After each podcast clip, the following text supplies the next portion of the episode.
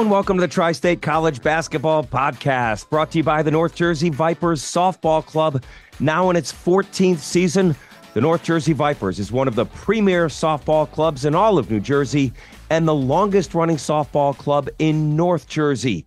Go to their website at northjerseyvipers.com. So, another terrific weekend in the Tri State. We had some big time matchups and some incredible comebacks. NJIT, did you see what they did? They came back from a 22 point halftime deficit to shock UMBC.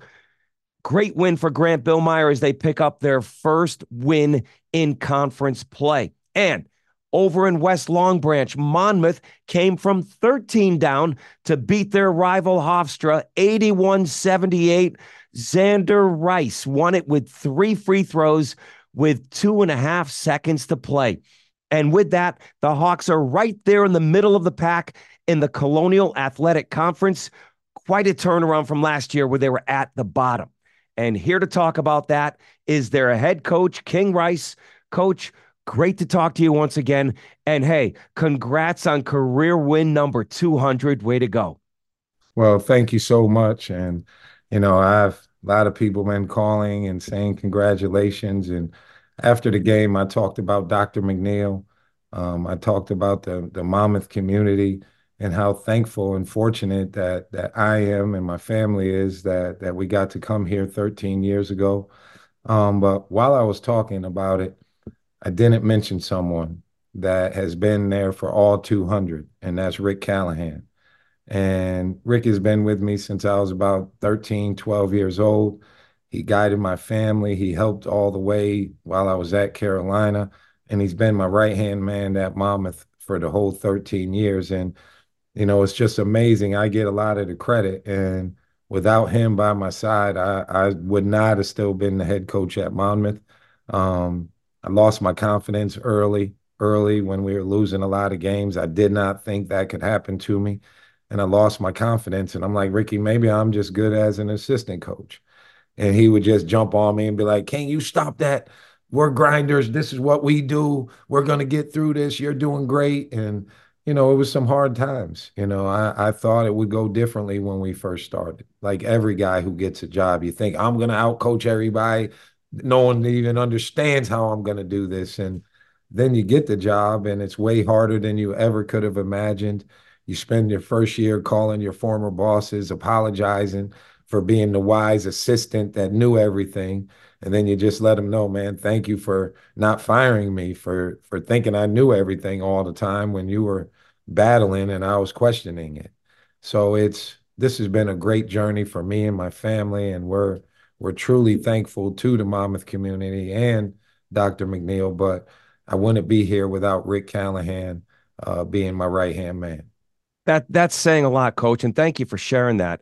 And you can look at all walks of coaches and so many different sports, right? Where would Bill Parcells be without Bill Belichick? Where would uh, Joe Torre be without Don Zimmer? Where would you know? And, go, and you can go on and on, right? Even even in college basketball, Jim Calhoun, you know, really needed a guy like George Blaney who had been through the wars with him. So you know it's so important to have those those people in your life that you can bounce things off of that know you inside and out. And like you said um, you know they're with you every step of the way. Uh, maybe that's your safety blanket the right. somebody who you know picks you up when you're down.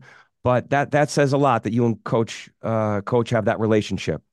Well he's he's been a great friend a mentor. And as i said when when i was going through recruiting he was recruiting me for syracuse and he got close with my family and then it, it became he truly was like a member of our family.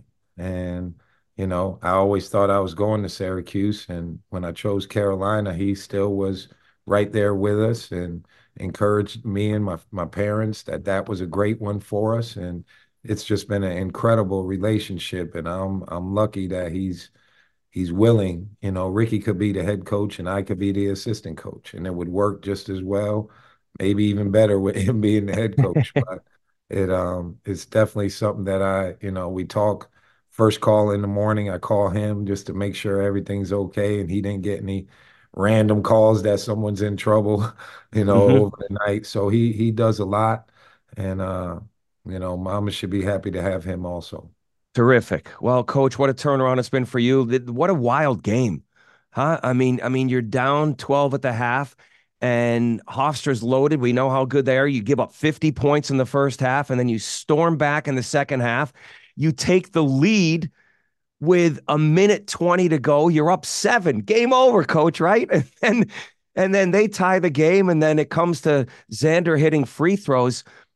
I, what's going through your mind? Take me through that entire sequence of that second half and uh, the seesawness that happened there in the final minute and a half. Well, first off, um, credit to Speedy and his staff. Um, you know, we've played Hofstra a lot over my 13 years, and it's been about seven years since we've beaten them. Um, when I first played them, we won, and then it was back and forth each year. And then I think Coach Mihalich, came down here, and we were up just like we were the, the other day. And then first time I ever fouled up three, it went badly for us. They made mm. the first, and then they tipped out. They screened us in. They tipped it to the side. I'd never seen that even happen before. And the kid, I think Justin Ray was his name, but he made the pros. It was like the perfect play, and he hits the three, and we lose. And since then, we haven't even been close. And then Speedy became the coach, and they've gotten even better. You know, so I'm hopeful that we can make it a rivalry. And and having a comeback win like that you know, maybe we're we're taking steps to, you know, if we can do that a few more times, maybe beat them, then it could become a rivalry. But right now, they've they're definitely the big brother in the relationship, and I got all the respect in the world for them. Um, but I think we we changed our lineup in the second half, and it just enabled us to guard them a different way. They knew how we guarded, and they spaced us out, and it was a clinic it was a clinic, you know, and I've known Speedy for a long time. I, I was a fan of his when he was playing in the pros. Um, I've watched him closely, and we we have some of the same friends. So this is big time the way he's doing in his first three years. It's like people don't have that type of success that early, and Speedy is doing that. So I think he he scouted us well and spaced us out, and we couldn't do anything about it. But with the changes, it just they weren't as comfortable. Okay, they weren't as comfortable running their offense because we could switch, we could do different things, we could trap, and it just changed the pace of the game. And then that enabled us to get out on offense a little bit. And our guys played super well in the second half. And with them, you know, and I heard Speedy say it. He he said, you know, I don't think it was so much of what Monmouth did. I think we started holding the ball instead of moving it the way they were moving it in the first half. You know, hopefully our defense had something to do with that, but I I understand what he's saying because the ball didn't move as well on their end in the second half, and it just gave us a chance just to get close enough to be able to steal it. Well, you you you're talking about a team that that can score with the best teams in the country. Uh, they have one of the most dynamic scoring duos in the country, and Tyler Thomas and Darlinstone Dubar. You have the leading scorer in in conference play now with your son Xander scored his 1500th career point in this game. So uh, kudos to him and and what a magical career he's had. So coach you're talking about three pretty darn good offensive players. So to to put the clamps on them defensively in the second half you know you, you definitely should pat yourself on the back with the defensive performance that you guys did. Well it was you know i did look up at one point. See they scored 50 and most of the time, you know, you're down 12 at halftime, you're going to be mad. And I, I walked off the court kind of chuckling because I thought we were so ready for them. Like, mm. I, I was like, and my coaches were mad and they're like, man, but we didn't this, we didn't that. And I'm like, guys, we can't be mad at them right now. Okay. Because we just can't guard them.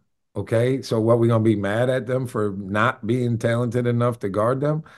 So maybe this is just the one. And I, I walked in and I said, guys, we're trying to move up into the top group.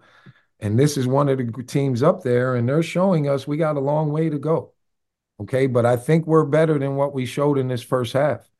So everybody thought there was a lot of yelling at halftime. And it was more just reality check. And just to let them know, this is who we are going to have to beat to even get close to the top of this league. I thought we were ready, guys. And maybe we're we're just their little brothers. Ooh. And I don't think my guys like that too much, but um, I was just telling them the truth. Like that's what it felt like. The first half, somebody gets 50 on you. My staff is like, we're setting up to have give 100 up this game. And, you know, I'm like, well, hopefully we can try harder. And then it hit me, change the lineup and just let's let's do a few things a little bit differently and see if that can mess with them. And I, I think it helped us. Yeah, coach, you had been in this situation before, though. You know, earlier this year, you're down 19 to Northern Illinois and won that game. So did, did you draw any parallels or or just two completely different comebacks? Yeah, two completely different ones. Um, you know, we at the start of this game against Hofstra, they were scoring, we were scoring.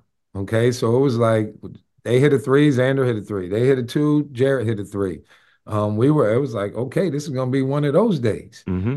Then obviously we stopped scoring for a little while and then they got going. But the second half, like I said, it was about six or seven minutes to go in the half. And I think they only had 68 points. And I'm not great at math, but I'm like, man, they had 50 and they only got 68. We're guarding the mess out of these guys right now. And then it, you know, and then we got feeling ourselves a little bit and Jakari wanted to be Dr. J and come down. And then I'm like, when when you give it away like that, I'm like, oh my goodness. And then on the last play, when I when it got knocked out of Jakari's hands in front of their bench, and the refs went over to the thing, and I I asked Jakari, I said, did it go off of you? And he said, uh, well, um, he kind of just hit it, coach. Right then I knew it was Hofstra's ball because mm-hmm if it didn't go off you, you the kid is yelling, "No way, no, no!" Right. And it was like, uh, well, coach, like, kind of, um, he just hit it. Did it go off of you? I don't know. Mm. All right, Hofstra ball. What are we gonna do now? We're gonna be sick after this game if they hit a shot and we don't win. So we were, you know, we we were down. We got it under control. We gave it back to them, and then we were fortunate. Um, but it was definitely a foul on Xander's shot. Like uh, that's there's no question about that part, and that's a credit to him. We called his number. We didn't tell him shoot a three. We just said hold it as long as you can. Make sure it's the last shot. Jakari did a great job holding it for a little while. We got it to Xander in the spot, and he did what what we were hoping he could do. And then once he got fouled, I didn't think there was any way that he would miss three of them. So I'm like, we're at least going to have a lead now. Put somebody on the ball, King. Just put somebody on the ball and slow them down. And right. they hit one like this, then they were supposed to beat us. But hey, your your son has been clutch all season. 31 points. He's had three 30 point games this season. He had an amazing career at Bucknell, thousand point scorer there, coach. And he comes to you this year. What has it been like coaching your son, working with him each and every day, somebody that you right brought to this point in life and and seeing the success that he's had for himself and for this team. Loaded question there, right? So many things to think about, but as a dad, as a coach, could you put both into perspective? Well, first, you know, when you when you talk about Alexander, you have to talk about Bucknell. Um, you have to talk about Nathan Davis and their staff up there, um, and those guys on his team because he left home as a young, young guy.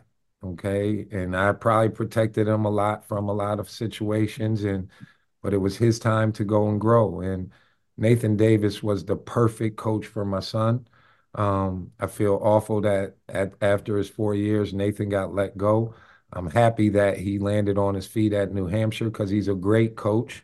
And he was the perfect coach for Alexander. He helped him grow as a kid, as a student, as a player. Um, it just was a lot. You know, they didn't they didn't win enough games. So him coming home, he was much better uh, than when he left, and he matured a whole bunch. But we still felt like there was more inside of him that he could do, and I felt like that as a coach and as a father, not questioning anything that happened at Bucknell. But I worked my son out every day of his life, basically. And times when I probably should have left him alone, I wouldn't I was pushing them and pushing them, and you know, and I would always tell him, "Son, you're better than you think you are." Okay, all the time. I, I, I work out pro guys. He makes shots at a high clip, you know, and and his, his thought process of how to play the game is incredible. And I would just tell him, "You're better than you think." Like when I played, I probably wasn't as good as I thought. You know, I, I, I thought I was the baddest man on the court every single time. If I couldn't score you weren't going to score at all. You know, there was just the way I saw it. And Xander's better than he thinks. So this has been, you know, he told me when he picked here, Dad, I need help with my body and my confidence. And I said, Well, that's why I'm here, son. And um, with his body, we just had to ramp it up some. And he's changed his body since the summer. It's it's been fun to watch. Um, and then with his confidence, I got Micah Seaborn here, I got Ricky here, and I got Brian Reese here. Well, those three been with Alexander his whole basketball career. Okay, Brian, when I couldn't work him out, Brian would work him out. Micah was like a big brother to him when he was here in school. Xander was like sixth, seventh grade. So he would shoot with Micah. He watched Micah um, work out. He watched me get on Micah. He watched me push Micah while he's sitting there trying to be a basketball player himself. So with those guys on my staff, I don't have to keep reminding him that he's better than he thinks he is. Micah and Brian do a tremendous job with his confidence. Just and you can hear them on the sideline screaming out. People might think it's me, but it's not me. okay, it's Brian. Like, get him, get him. Micah's like, go right now. He can't guard you. And that's that's so cool for Alexander to hear from them because he looked up to them so much.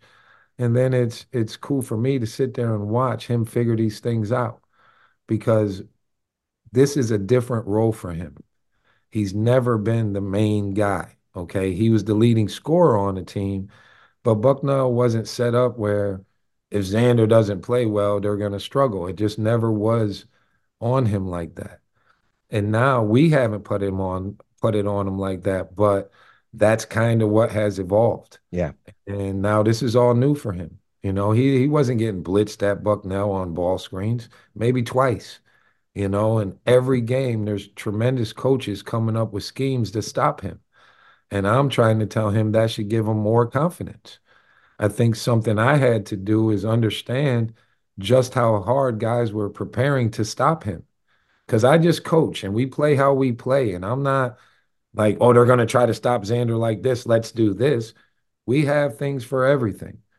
But I had to slow down and focus a little more because – I, I haven't had a guy that everyone was trying to stop like this since Micah Seaborn and Justin Robinson. There you so go. Two greats. You know, it's been a while. So, and now it's my son. And I'm probably, I had to say to Alexander, like, listen, man, you have to take these shots.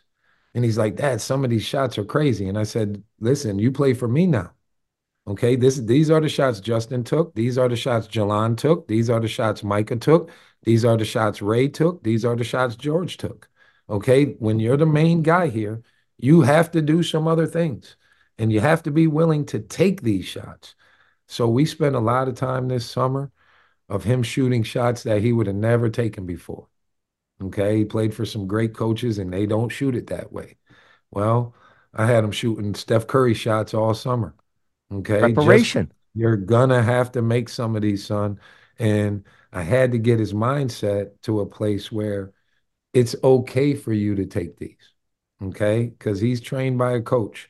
And coaches, he watched me yell about bad shots his whole life, and that's not a good one. And when he was young, I used to make him pass to his teammates.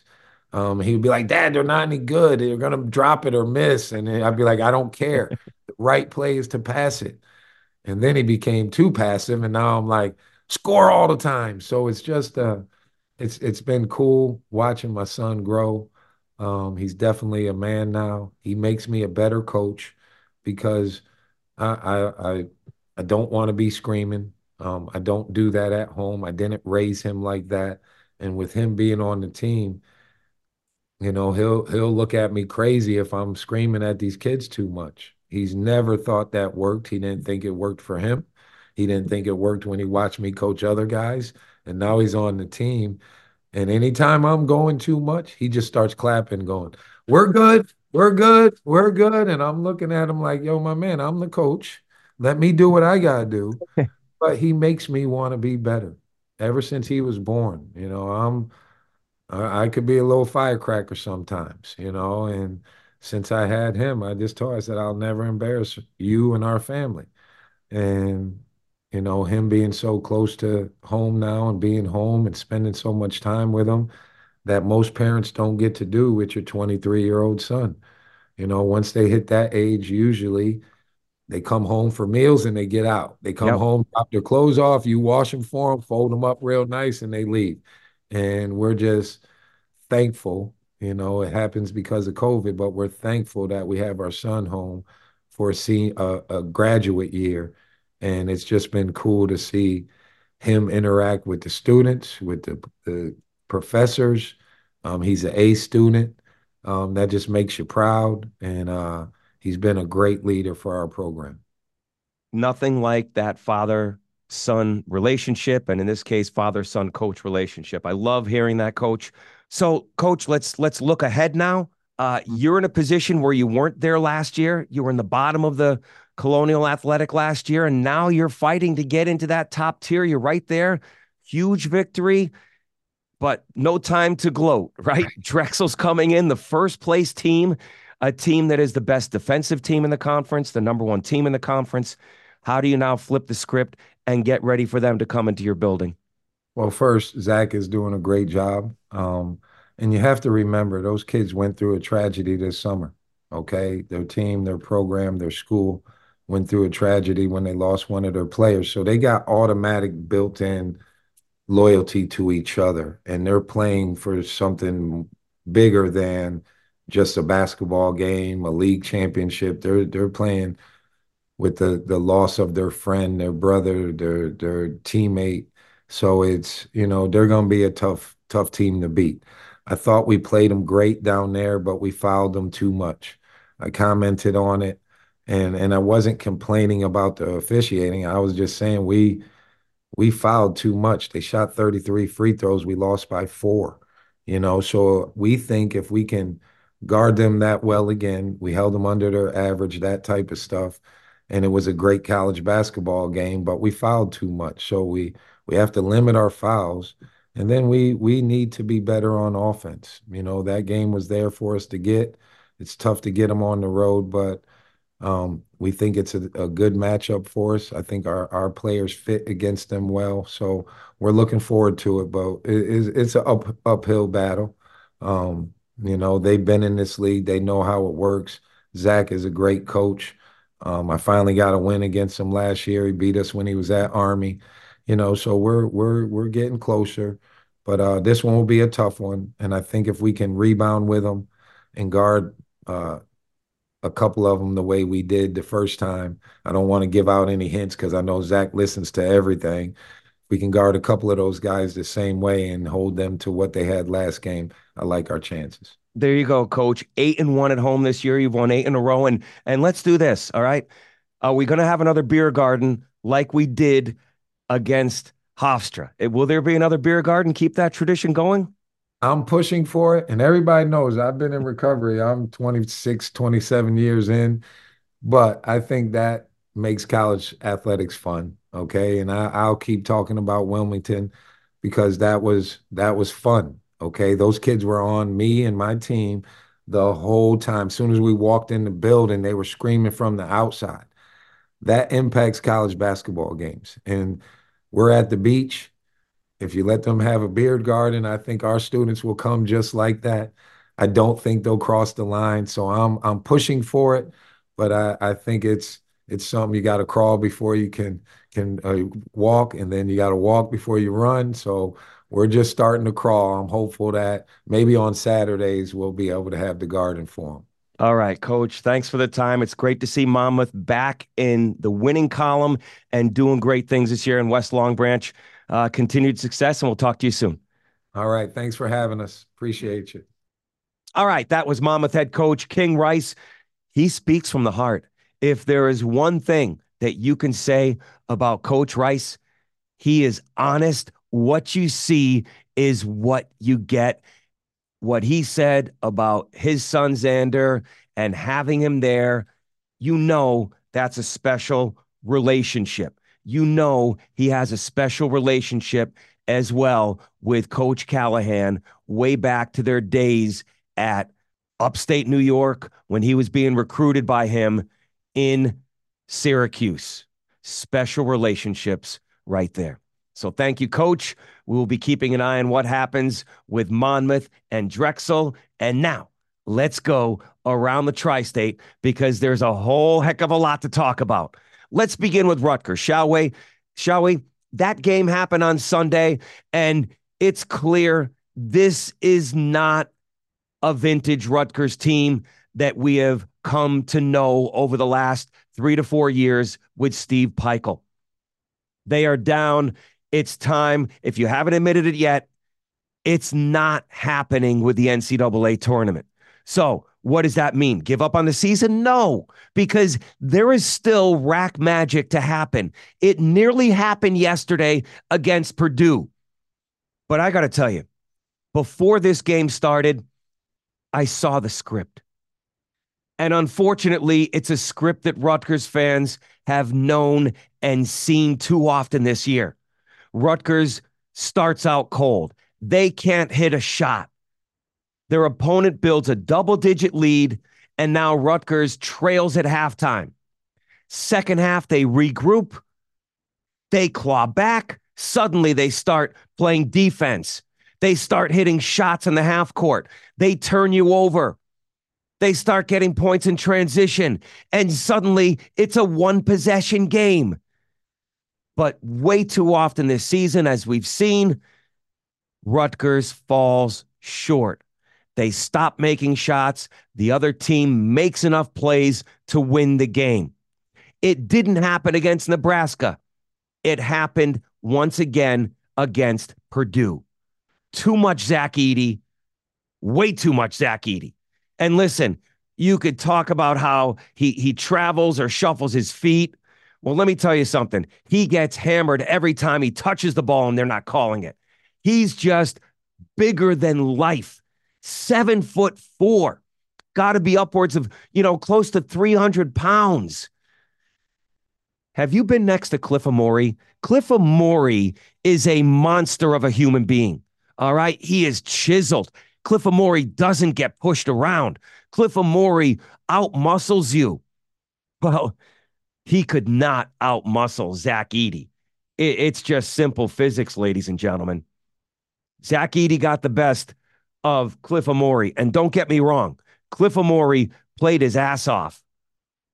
He played well. Zach Edey's an All American. He's the National Player of the Year. 26 points, 12 rebounds, four blocks. I love what Matt Painter, the Purdue head coach, said after the game, unsolicited. You know, he talked about Cliff Omoruyi and had a lot of praise for him. So I want to share some of that sound with you if you haven't heard it. Here's Matt Painter talking about the battle down low between Edey and Omoruyi and giving Omoruyi a ton of praise. After that, you'll hear what Steve Pikiell had to say as well. Here are both coaches about Cliff Omoruyi and Zach Edey. Love Big Cliff. Big Cliff's been great, man. He's he defends, he rebounds, he plays hard. He's come a long way. He's come a long way, but he's about winning, and um, that's you know Zach has a lot of respect for him.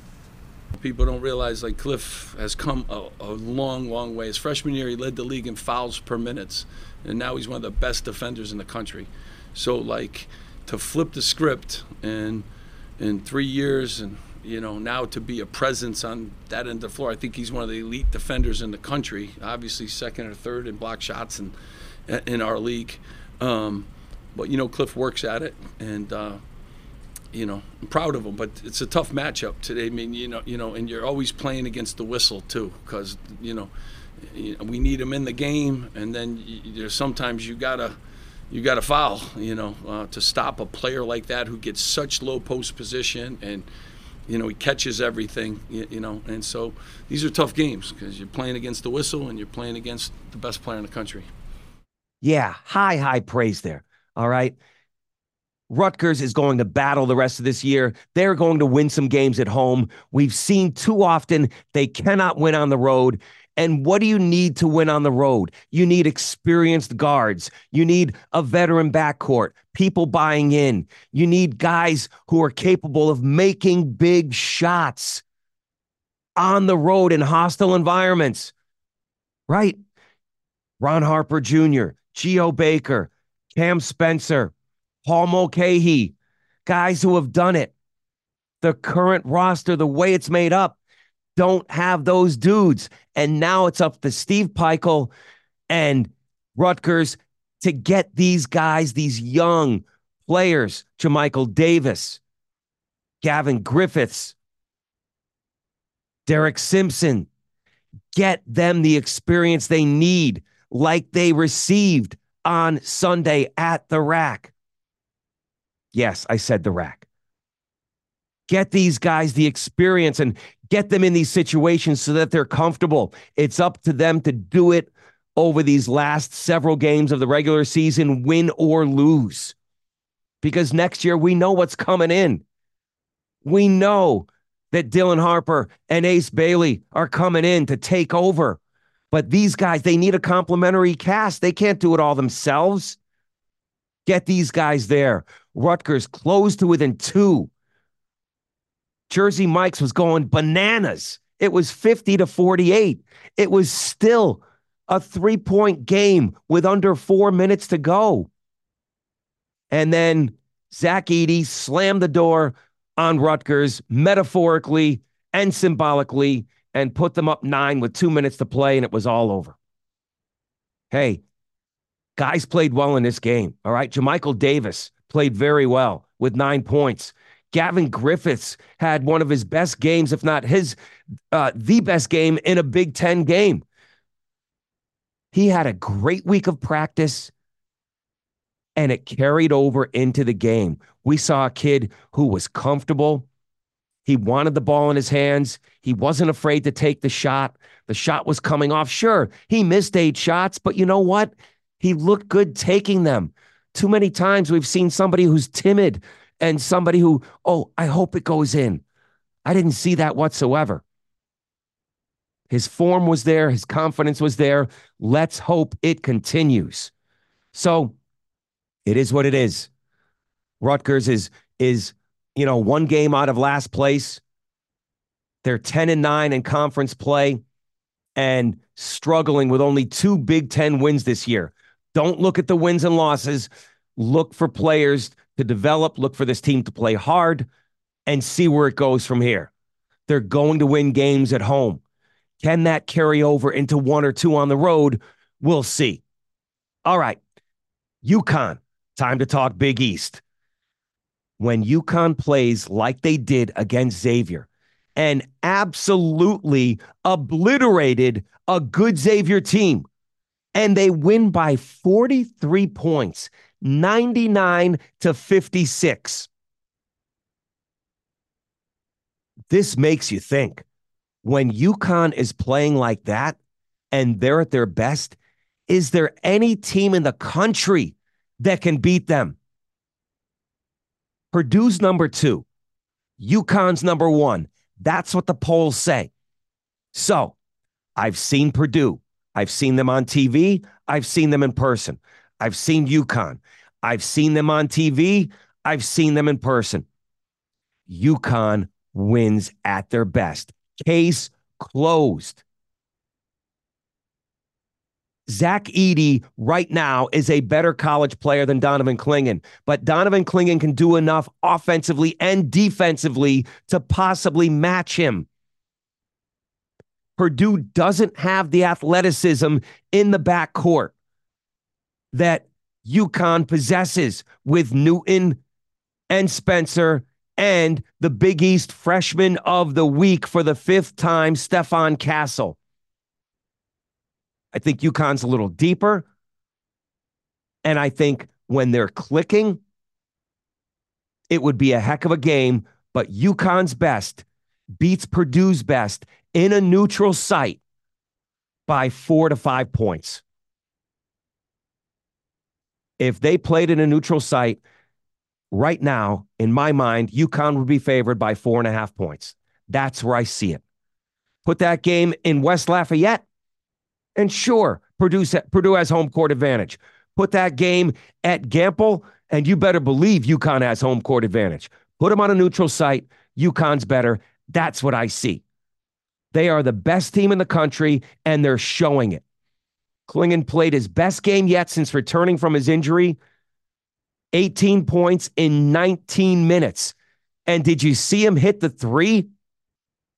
Dan Hurley said afterward, I'm still trying to process that one. The big fella hit a three, trying to show the NBA scouts, hey guys, I have range. He he's been waiting to hit that one. First three pointer of his career. So look, it, this game was over at halftime.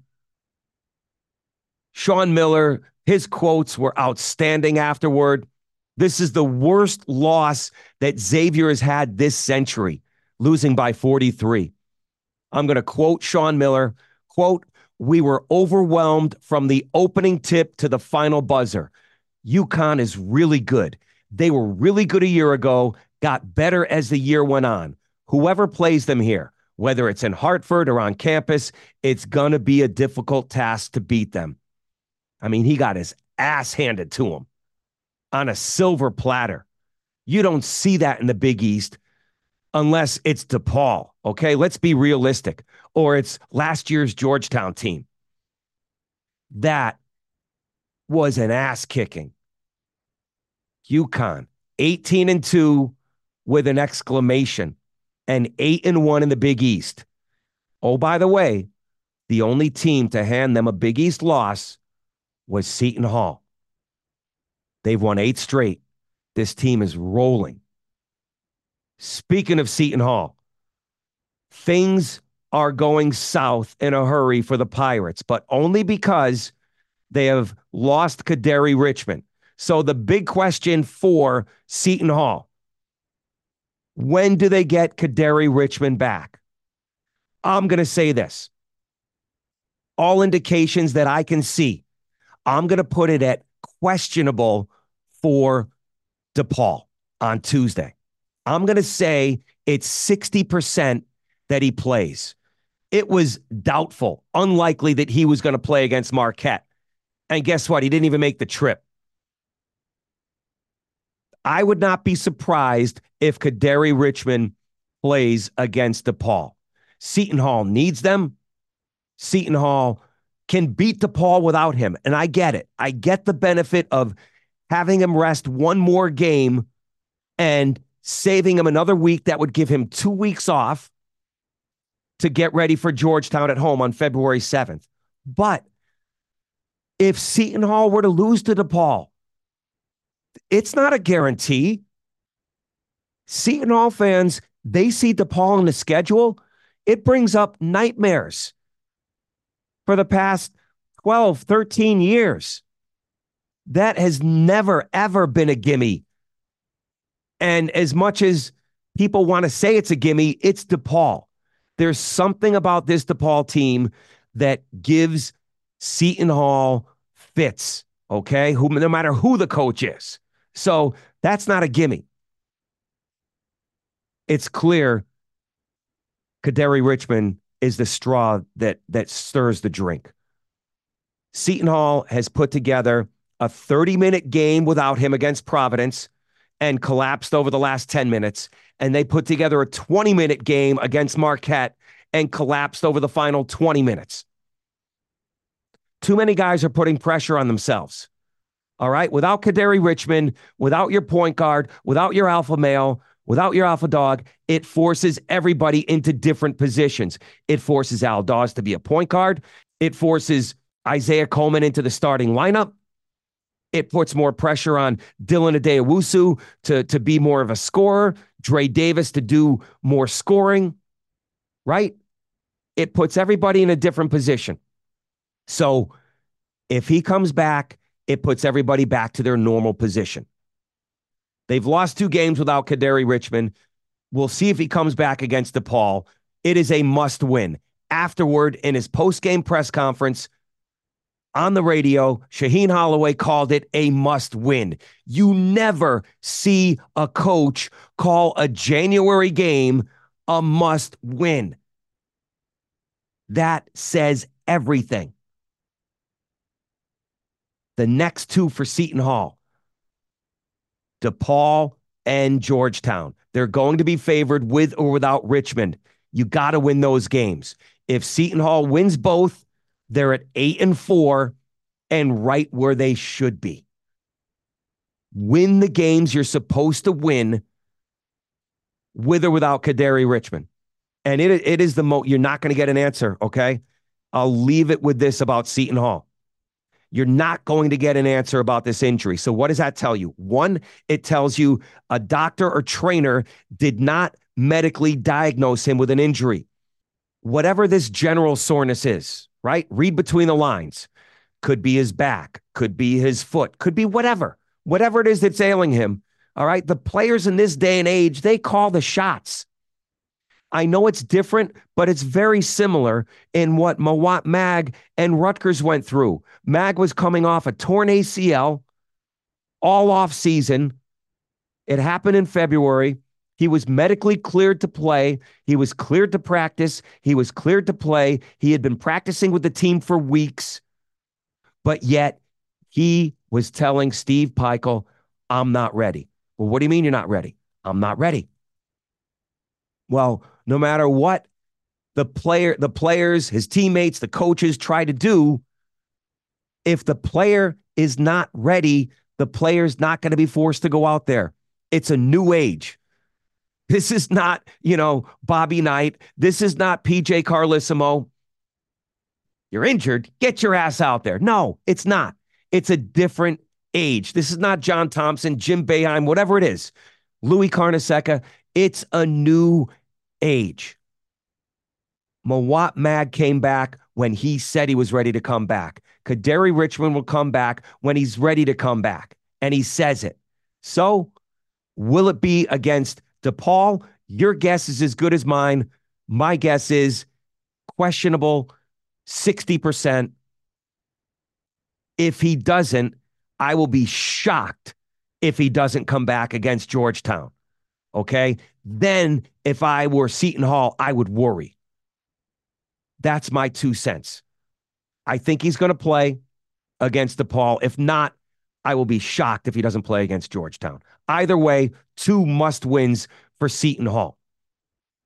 And now let's go to Quinnipiac. What a job by Tom Pecora. Look, he's not going to get National Coach of the Year, okay?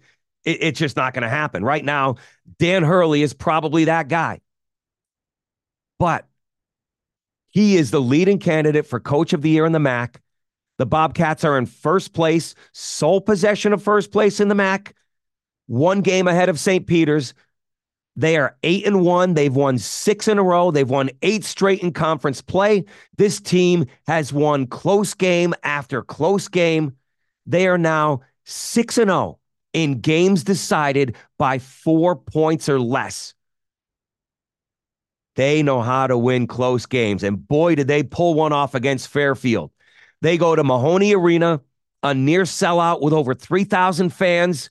Fairfield is trying to get to the top. They're trying to knock the top dog off and prove that they belong in the conversation as one of the top teams in the MAAC.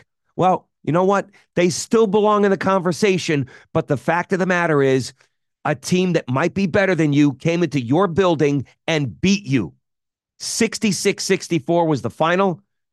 Fairfield took a two point lead with about a minute to go and it was Matt Balanc to the rescue. Matt Balanc hit the game time shot with about 50 seconds to go. Quinnipiac got the ball back, tie game. Balanc dribbling by the circle. Go out there and make a play.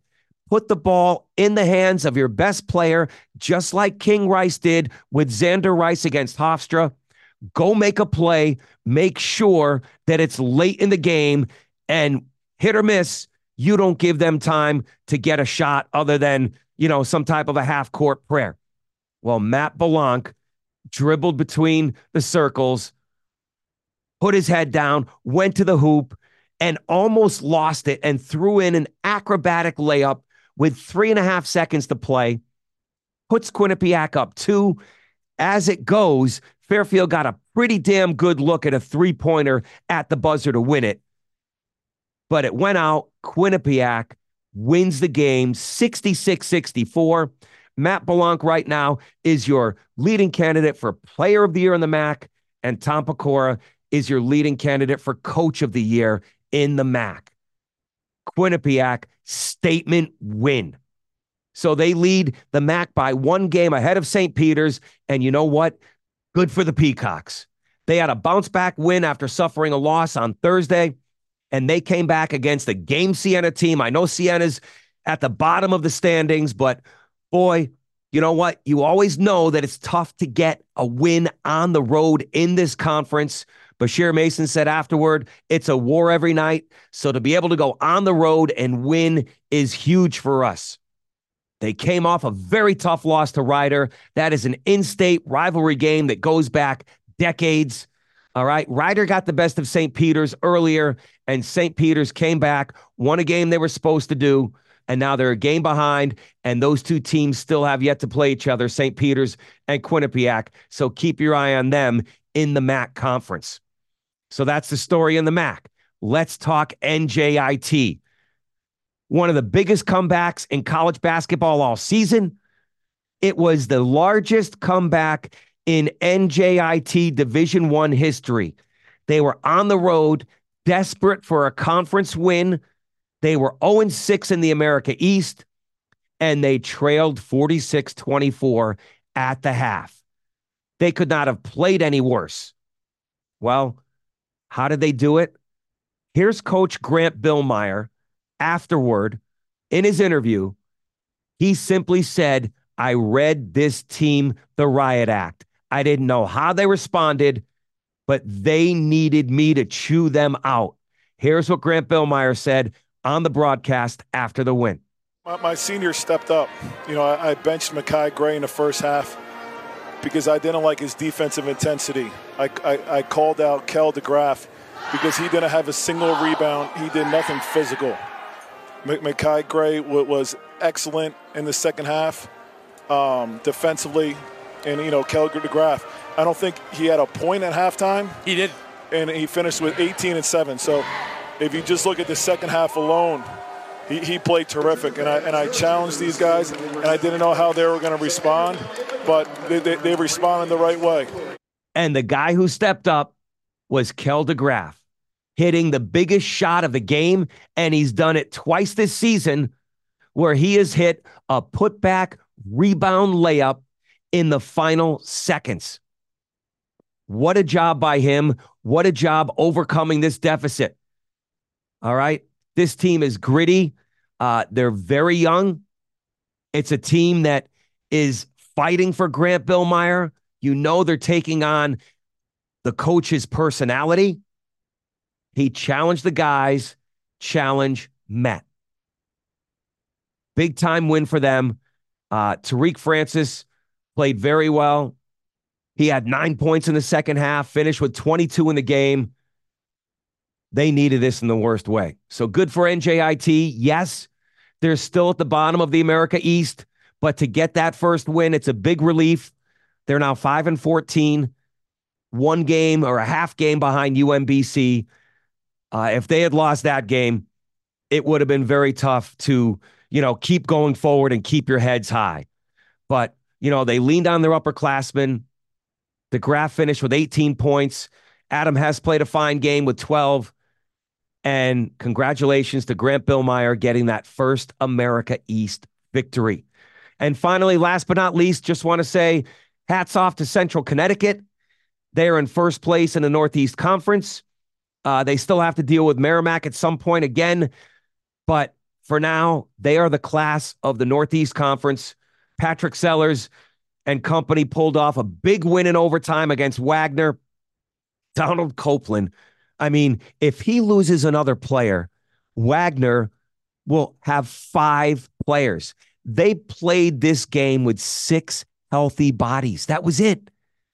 Injuries have absolutely crippled this team. So the fact that Wagner, with six players, took Central Connecticut into overtime and were winning for portions of this game, hats off to Cope. Uh, I hope they get some healthy bodies soon because it's just going to be a grind trying to finish the second half of this season. Central Connecticut made plays in this game.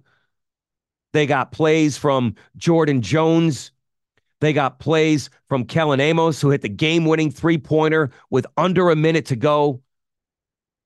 CCSU shot, you know, they made enough threes, they made enough plays. They were cold early, got hot late, and and found a way to win a game where, let's face it, with 10 minutes to go, they were down six. Uh, but once overtime began, they scored the first four points, took control, and outlasted Wagner and and got a win to keep them in first place.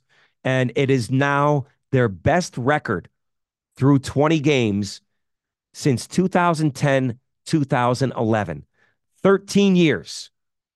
Central Connecticut is now 13 and 7, off to their best start in 13 years. All right, that'll do it for this edition of the Tri State College Basketball Podcast. Thank you for listening. Thank you to our sponsor, the North Jersey Vipers Softball Club. Check them out at northjerseyvipers.com. Continue to spread the word, subscribe to the podcast, share it with your friends. I thank you for listening and downloading each and every pod. My name is Bryan DeNovellis. Enjoy the games, everyone. So long.